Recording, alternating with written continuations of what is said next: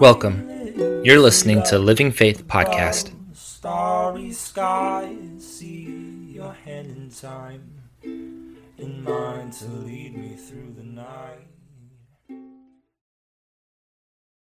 For following Christ, for knowing Him as our Savior and our Lord, our source is the Scripture. Why?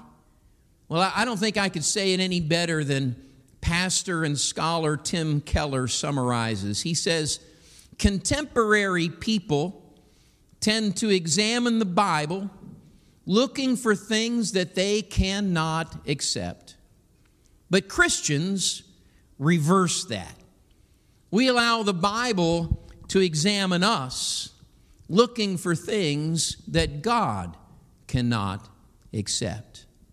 Or as the Apostle James wrote in his letter, if you look carefully into the perfect law that sets you free, and if you do what it says and don't forget what you heard, then God will bless you for doing it. We look into the Word of God.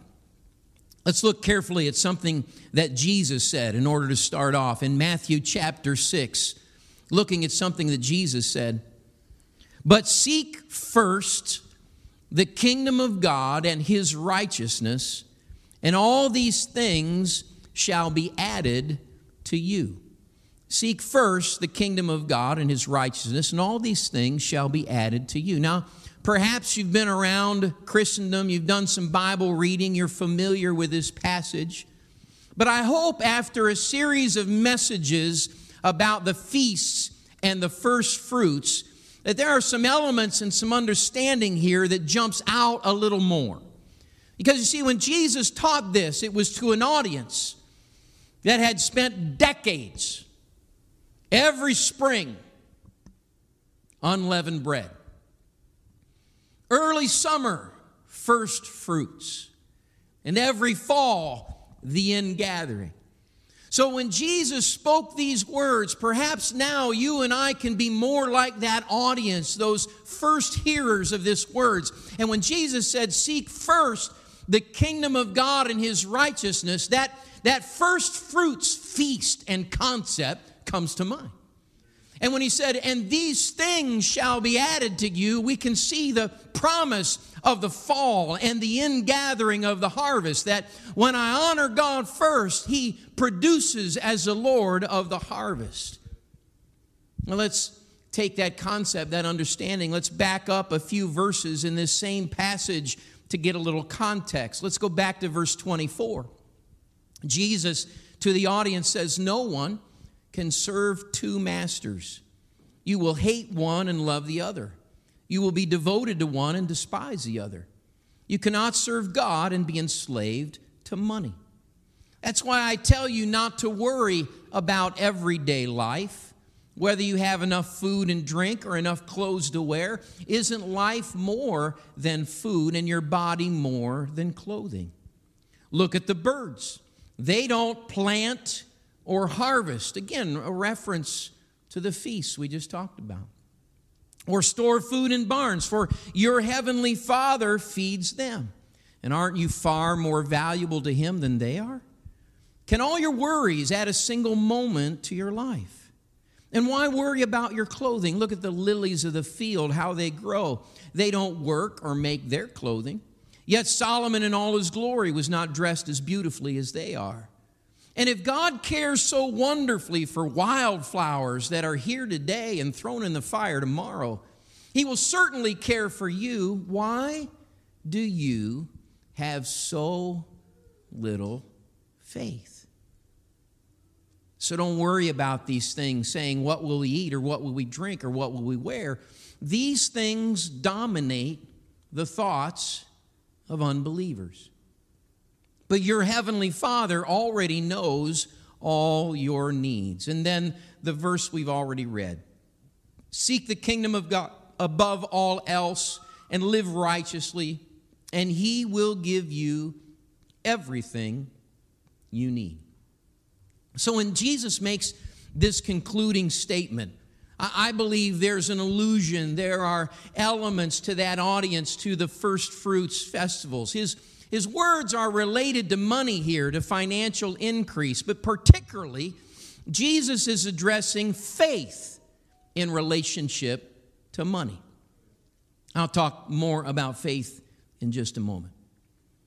So, over the weeks, weeks we've been talking about first fruits, and, and I've noted the primary context for the feast passages in Exodus, Leviticus, Deuteronomy that we referred to, they have to do with financial increase and monetary support, an increase of crops, an increase of herds, even family increase. You see, the Lord declared the firstborn of every household belonged to Him. But parents could redeem the child back into their household by making a substitutional sacrifice. So, these first fruits offerings, they, there are foundational concepts that precede practicing these. These are going to feel entirely foreign and odd and weird to us unless we have some of these foundational concepts. And, and the first one is this that if I'm a follower of Christ, if I surrender to Christianity, then first thing is to know who owns everything. King David and the Apostle Paul realized this. 1 Corinthians 10 26, he's quoting Psalm 24. For the earth is the Lord's and all its fullness. That's a fundamental concept in the kingdom of God. At the core of first fruits, everything we've talked about all these weeks is acknowledging that nothing here is mine. I am not my own. Everything belongs to the Lord. He is the great creator. Without Him, none of this exists. That's foundational. If I don't believe that, then the rest of this stuff is going nowhere. But when I believe that, then there's an, another concept that's foundational. And that being true, then everything that I do have is a gift from God. It's a gift from God. My very life is a gift from God. All that I have is because of a godly inheritance. The Lord has given me, provided me a portion of His ownership of the world, all things spiritual and kingdom that's His, and He has provided it to us.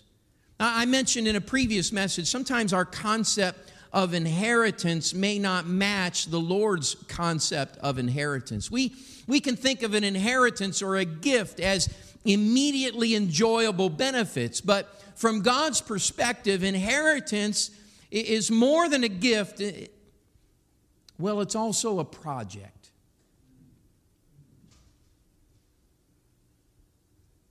When I was a kid,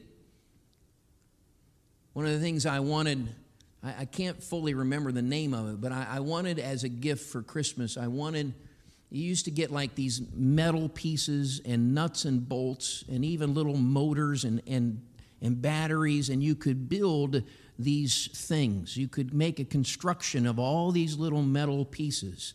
About three people from my generation remember that. The rest of you are like, my God, he is old.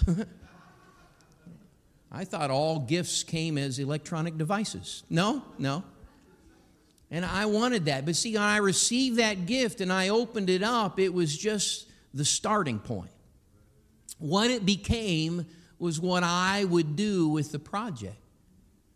This church is associated or affiliated with a worldwide organization called the United Pentecostal Church International.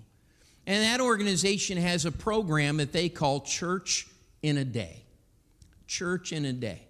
And Church in a Day is pretty amazing because congregations that qualify for the program are, able to build a church building for pennies on the dollar. Now, how do they do that?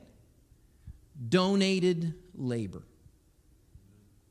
So, a young congregation, less than 10 years in existence, can apply and qualify and become part of the Church in a Day program. Then that local church gets together the land and all the materials to construct a modest building. And then, literally, in about 24 hours' time, tradesmen come from all over the area and they corral on that site. And on Friday afternoon, there's a slab of concrete. But on Sunday morning, the congregation has their first service in a brand new building. They inherit, the congregation inherits free labor.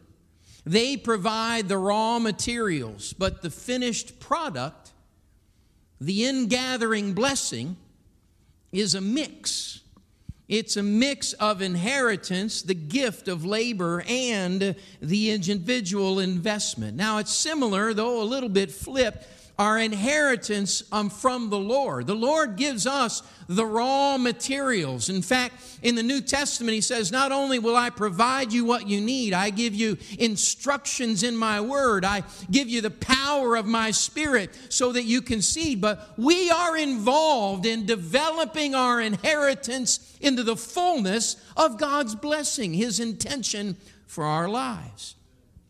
So the Lord's inheritance is a gift that comes with some expectations. Now, in the opening passage we read in Matthew chapter 6, Jesus asked the question of his disciples. He said, Why do you have so little faith? Oftentimes we look at that passage and it's about possessions and money, but really it's about faith. Faith is fundamental to all kingdom success every bit. In a previous life, I taught high school math. And a lot of times in mathematics, you'll find these qualifications, these uh, rules for operating mathematical equations. If then, if then, if this happens, or if this is true, then this should happen, then this is true. If then statements. It's what we find in godly interactions. We find these if then interactions as the Lord deals with us and as we deal with Him. Uh, Jacob, for instance, in Genesis chapter 28, Jacob has gone away. He's searching for a bride. In the middle of the night, he has a dream. And in verse 13, we pick up the story. He sees a stairway. And at the top of the stairway stood the Lord. And the Lord said to Jacob, I am the Lord the God of your grandfather Abraham, the God of your father Isaac. The ground you're lying on belongs to you. I'm giving it to you and your descendants. Your descendants will be as numerous as the dust of the earth. They'll spread out in all directions to the west, to the east, to the north, to the south. And all the families of the earth will be blessed through you and your descendants. What's more, I am with you. I will protect you wherever you go. One day I will bring you back to this land. I will not leave you until I have finished giving you everything I have promised you. That's God's divine promise. That's the ingathering. That's what's coming in September and October of God's divine blessing. Now, notice Jacob's response in verse 20. Jacob made this vow. If, everyone say, if. If God will indeed be with me and protect me on this journey, and if He will provide me with food and clothing, and if I return safely to my father's home, then the Lord will certainly be my God. And this memorial pillar I have set up will become a place for worshiping God, and I will present to God a tenth of everything He gives me. If this is what God's going to do, then here is my response. So, in response to God's promise, protection, and provision, Jacob offers worship and gathering. He, he pledged to present to God a tenth of everything God gave him. And Jacob acknowledged, he was saying, The Lord is my provider. Now, there's no Mosaic law. Moses wasn't even born yet. Jacob just returned to the Lord a tenth as a physical practice of his first fruits, and he did it by faith. None of the Lord's promise had ever arrived yet. Jacob just believed God would honor his word. Now, in the Old Testament, repeatedly, you can read through in your Bible reading, I hope it jumps out to you. God reminds his people to have faith in him. There's a lot of if then statements. If then. If you do that, then. Goes back and forth. In the New Testament, the apostles, Jesus, the same kind of stuff's going on. If you do this, then this will happen. You and I, I, I should say you and I, I'm, I'm presuming, I know I need reminded of this as well. Why do I do what I do? Because there's faith in the Lord that will protect and provide as promised. I've, I've come, as I just said a few moments ago, over my experience and my understanding, I've come to recognize that the if then of Christ's promises, the if then of the Lord's word, proves to be true time and time again. And if He said, This is what's coming ahead for you, then I will act now as He has instructed and guided and calls me to act because faith mixes with inheritance to produce divine blessing. As Americans, we believe it should be all blessings all the time. I just want all the good stuff. I want the job that gives me the most money, the most benefits with a little bit of work. In fact, if I could get all the benefits and all the money without the work, yeah. Set me up for that. I was born to be a trust fund baby. but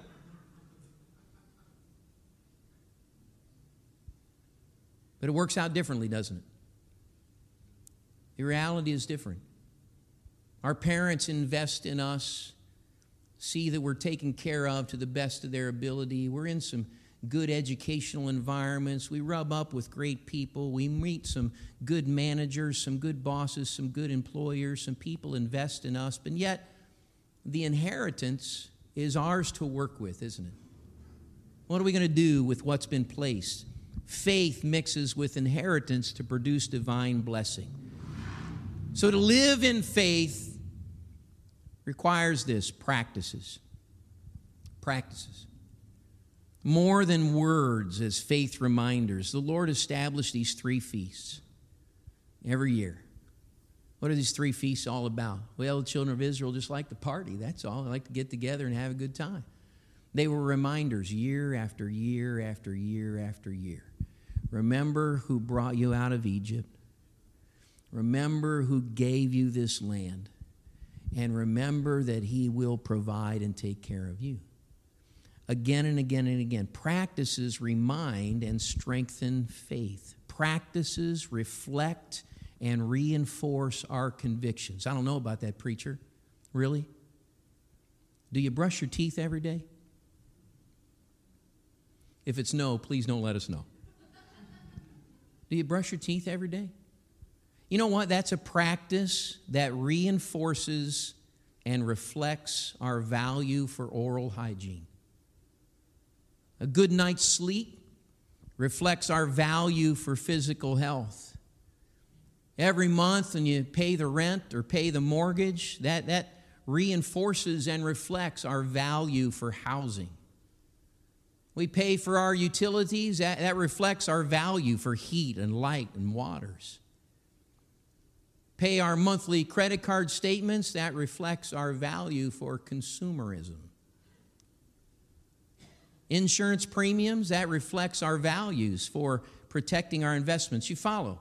These repeated things are not only reflecting our values, but they reinforce our values. Likewise, regular kingdom practices reflect and reinforce our convictions. Look at Deuteronomy chapter 14, a couple of verses there. Scripture records you must set aside a tithe of your crops one tenth of all the crops you harvest each year. Bring this tithe to the designated place of worship, the place the Lord your God chooses for his name to be honored, and eat it there in his presence. This applies to your tithes of grain, new wine, olive oil, and the firstborn males of your flocks and herds. Here's what's interesting to me. Do this, doing this will teach you always to fear the Lord your God. See, the practice reinforces and reflects the value.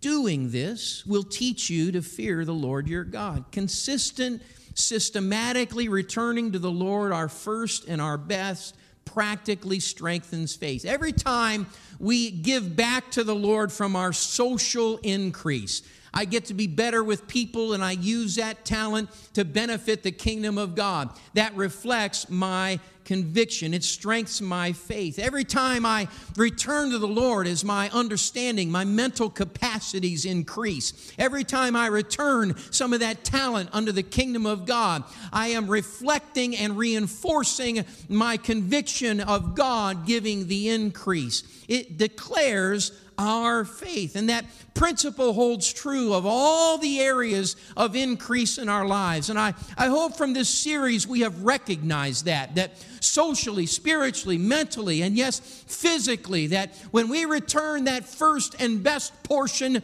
to the kingdom of God, it reflects our convictions and reinforces our values.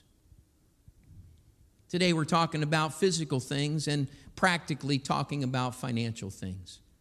Look at Proverbs chapter 3 and verses 9 and 10. Perhaps a familiar passage. The scripture says, Honor the Lord with your possessions and with the first fruits of all your increase. So your barns will be filled with plenty, and your vats will overflow with new wine. What is that? That's an if then statement. It's an if then statement. Honor, esteem, admire, value, cherish, revere, worship, put on a pedestal. That's what honor means. Honor the Lord with your possessions. I, I, confess I'm a little bit road weary today. This week I traveled, I was either in a plane or a car for about 24 hours this week quite a bit of traveling. But I attended a seminar from some training, and it's, it was just a huge blessing to me. While there, I had a number of inspiring conversations. And so I'm enjoying a, meal with a respected minister, a Bible professor. And we're talking about ongoing growth in Christ. And while doing so, this amazing man of God confessed something to me. He said, You know, right now, right now, in fact, for recent weeks, the Lord has really been dealing with me about honor. honor. Now, this is a man who's committed his entire adult life to serving others for the gospel a man who's entirely devoted to learning more about God. This man regularly consumes and processes and applies an amazing amount of kingdom material. He's a teacher of teachers. He's forgotten more than I've ever learned. And yet he says, right now, God's talking to me about honor. Does my attitude honor God? Am I, am I honoring Him appropriately in my attitude? What about my actions? Do I honor God consistently? Honor, honoring God. The wise King Solomon said to his son, Honor the Lord with your possessions. I keep little spreadsheets on my iPad, in fact, of our household budget. I watch out for the same for those that my wife and I are accountable for. My sweet mom did the same thing for her parents. The little spreadsheet is pretty cool. You just plug in the numbers for income and expense, and then it kicks out this pie graph, a colored pie graph. I'm a bit of a nerd. I love this stuff. Okay, I'm more than a bit of a nerd. And that pie graph just shows you then the portions of everything and where it goes. And you know, I look at those expenses and those portions on this spreadsheet, on this pie graph, and the percentage that goes to housing, and the percentage that goes to food, and the percentage that goes to entertainment and transportation. And how do those compare to the percentage return to the kingdom of God? And I, I just, I, I look at that and I wonder what's that saying about my God honoring? All godly disciplines, hear me today, all godly disciplines require faith, if then. And so does honoring God with our possessions. Do I trust the Lord as Lord of the harvest? Do I have faith to return to the kingdom in May, knowing He'll take care of me in September and October? Is my faith in the money in the bank, or is my faith in the Lord of the harvests? That was the point of Jesus he was making in Matthew chapter 6. Where is your faith? Now, to me, faith in kingdom finance sounds like my Uncle Bob. I've quoted him many times. Who's your Uncle Bob? My Uncle Bob. My mom's brother. My Uncle Bob says, God can do more with 90% than I could ever do with 100. That is the if then of the kingdom of God. First fruits depends on faith. So Jesus calls out this so called so little faith in Matthew. And look at the prophet Malachi. He's, he's more direct. He's, he's pretty, mm, well, he's just very direct. Malachi 3. I don't want us to notice his directness, I want us to notice the promise. Children of Israel were not regarding God with their first fruits. They had forgotten to do so, and Malachi was giving them grief. Ever since the day of your ancestors, this is the word of the Lord through Malachi, you scorned my decrees and failed to obey them. What's he saying? Well, the if thens, you've been ignoring them and wondering why you're not getting the thens. Now return to me, and I will return to you, says the Lord of heaven's armies. Now, the book of Malachi is interesting because there's a dialogue. The children of Israel are defensive. Five or six different times, the Lord says, Here's what's happening. And they say, What do you mean? And that's what happens here. But you ask, How can we return when we've never gone away? They challenge the word of the Lord. Imagine. Verse 8 Should people cheat God? Yet you have cheated me. But you ask, What do you mean? When did we ever cheat you? You've cheated me out of the tithes and offerings due to me, and you're under a curse. Your whole nation's been cheating me. Bring all the tithes into the storehouse so there will be enough food in my temple. If you do, there's the if then, says the Lord of heaven's army. I will open the windows of heaven for you. I will pour out a blessing so great you won't have enough room to take it in. Look, look what the Lord says. Try it.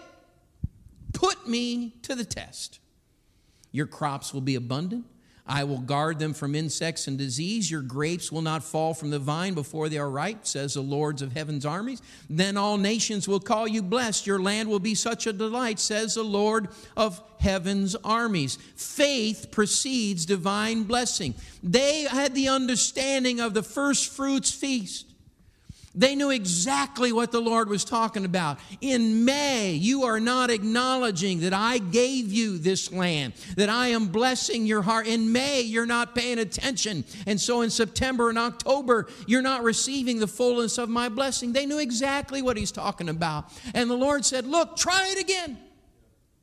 The promise still works. The if then statement is still valid. Try it out. See what happens. If you will trust me in May, I will bless you in September and October. Faith precedes divine blessing. It's an if then in the kingdom of God.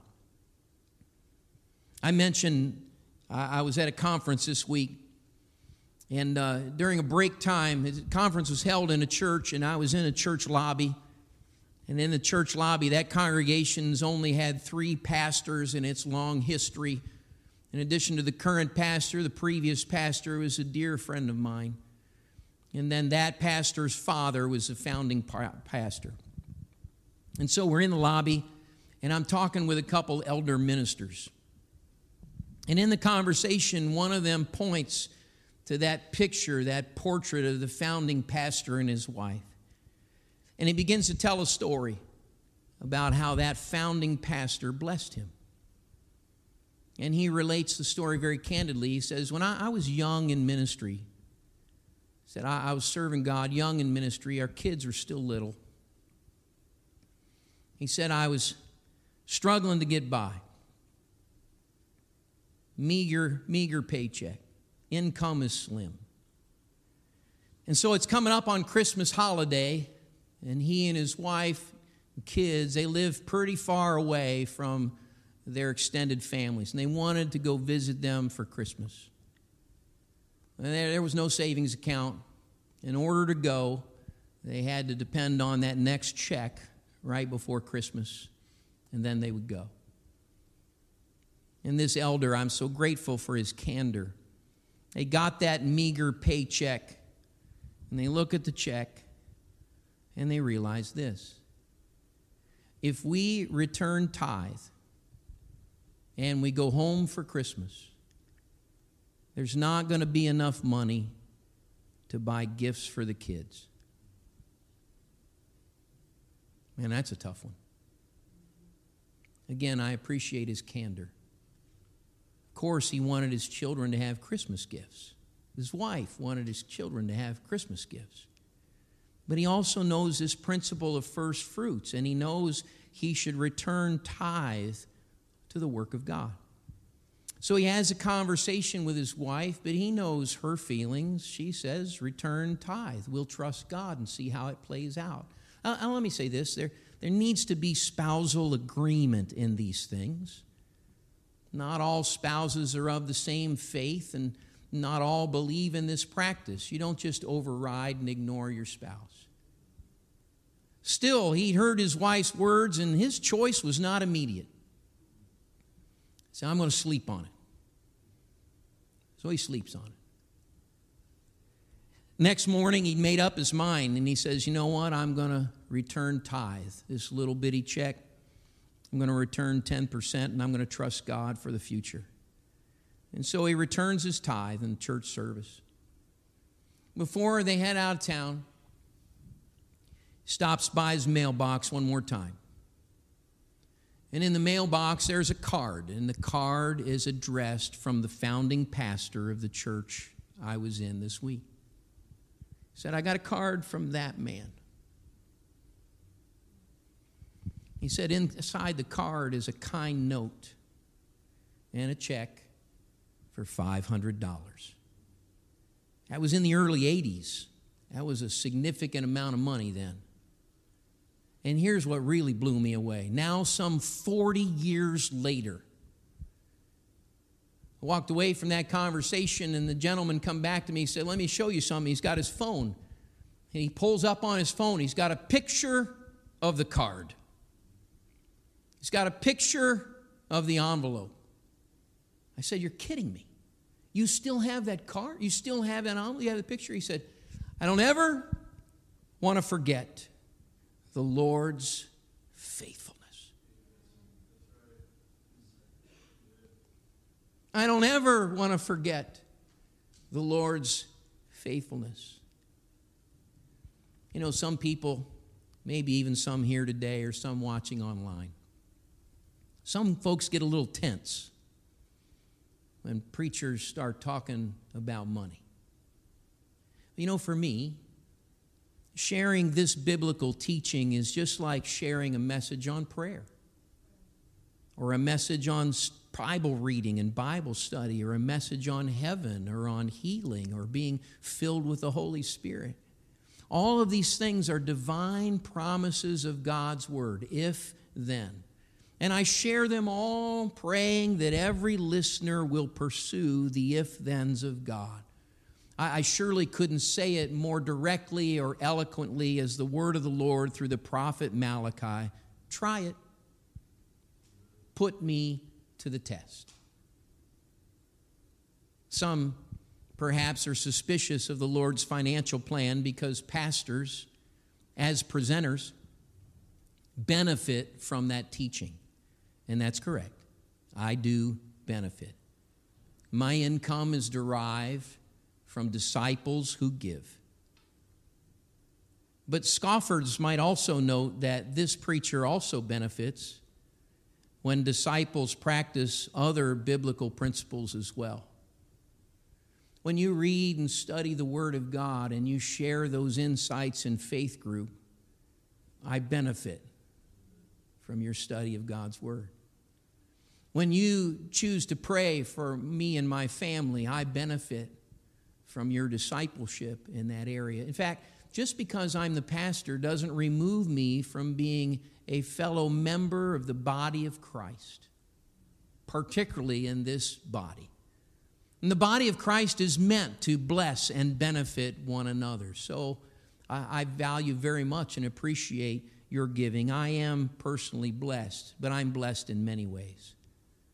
And I'll throw this out for all those attending and those watching online who will attend. If you're ever concerned about the finances of this congregation, of course you could talk to me, but if you feel like that's awkward, talk to one of our church board members. Don Jacobson's our church secretary. He makes sure that all of our records are kept and maintained. He's on the board. Mark McGarrity's our church treasurer. He handles and manages all the finances. I don't touch a dime. They receive and follow income and expense reports throughout the year. Noah Raniger, Evan Graniger, Drew Della Penna, members of our board, intimately involved in understanding the income and expenses of this congregation. If you have a question, talk to them. They'd be happy to answer any questions you have. Now let's talk individually and then we're going to pray and conclude. If you're here and you'd like to improve your faith in God's finance, you want to improve your faith in God's finance. You're watching online. I want to do better in this. I want to honor God better with my possessions. I offer a simple practice and a rule of thumb 10 10 80. 10 10 80. 10% to God, 10% to savings, live on 80. 10 to God, 10 to savings, live on 80. Well, I'm not sure I can do that. I can struggle. Well, if you don't yet have faith for 10%, do you have faith for 1%? Or 3 or 5 or 6? Start somewhere and intentionally work in that direction and see. God said, "Try me. I'll prove it to you." Try faith in that simple fashion 10 10 80. For those who would like some more detail, it's one thing to say it, another thing to live it, right? It's one thing to get the check in the bank, it's another thing to start burning up the debit card. You know what I'm saying? If you'd like some help with that, we did a faith group some time back on financial management. Dave Ramsey, this is one resource called The Total Money Makeover.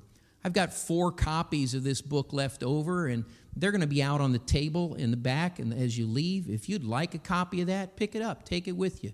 Read through it, study it, review it with your spouse, see how we can live and do and dwell and make a better investment with our financial associations. So those are available. And now we're going to pray. Jesus was talking one time to his disciples and he shared some stuff that was, well, it was challenging to them. And the Bible says they looked to Jesus and they said, Lord, increase our faith. Jesus is laying out this if then stuff. And they're like, you know, it's May, God, and October is a long ways away. Increase our faith.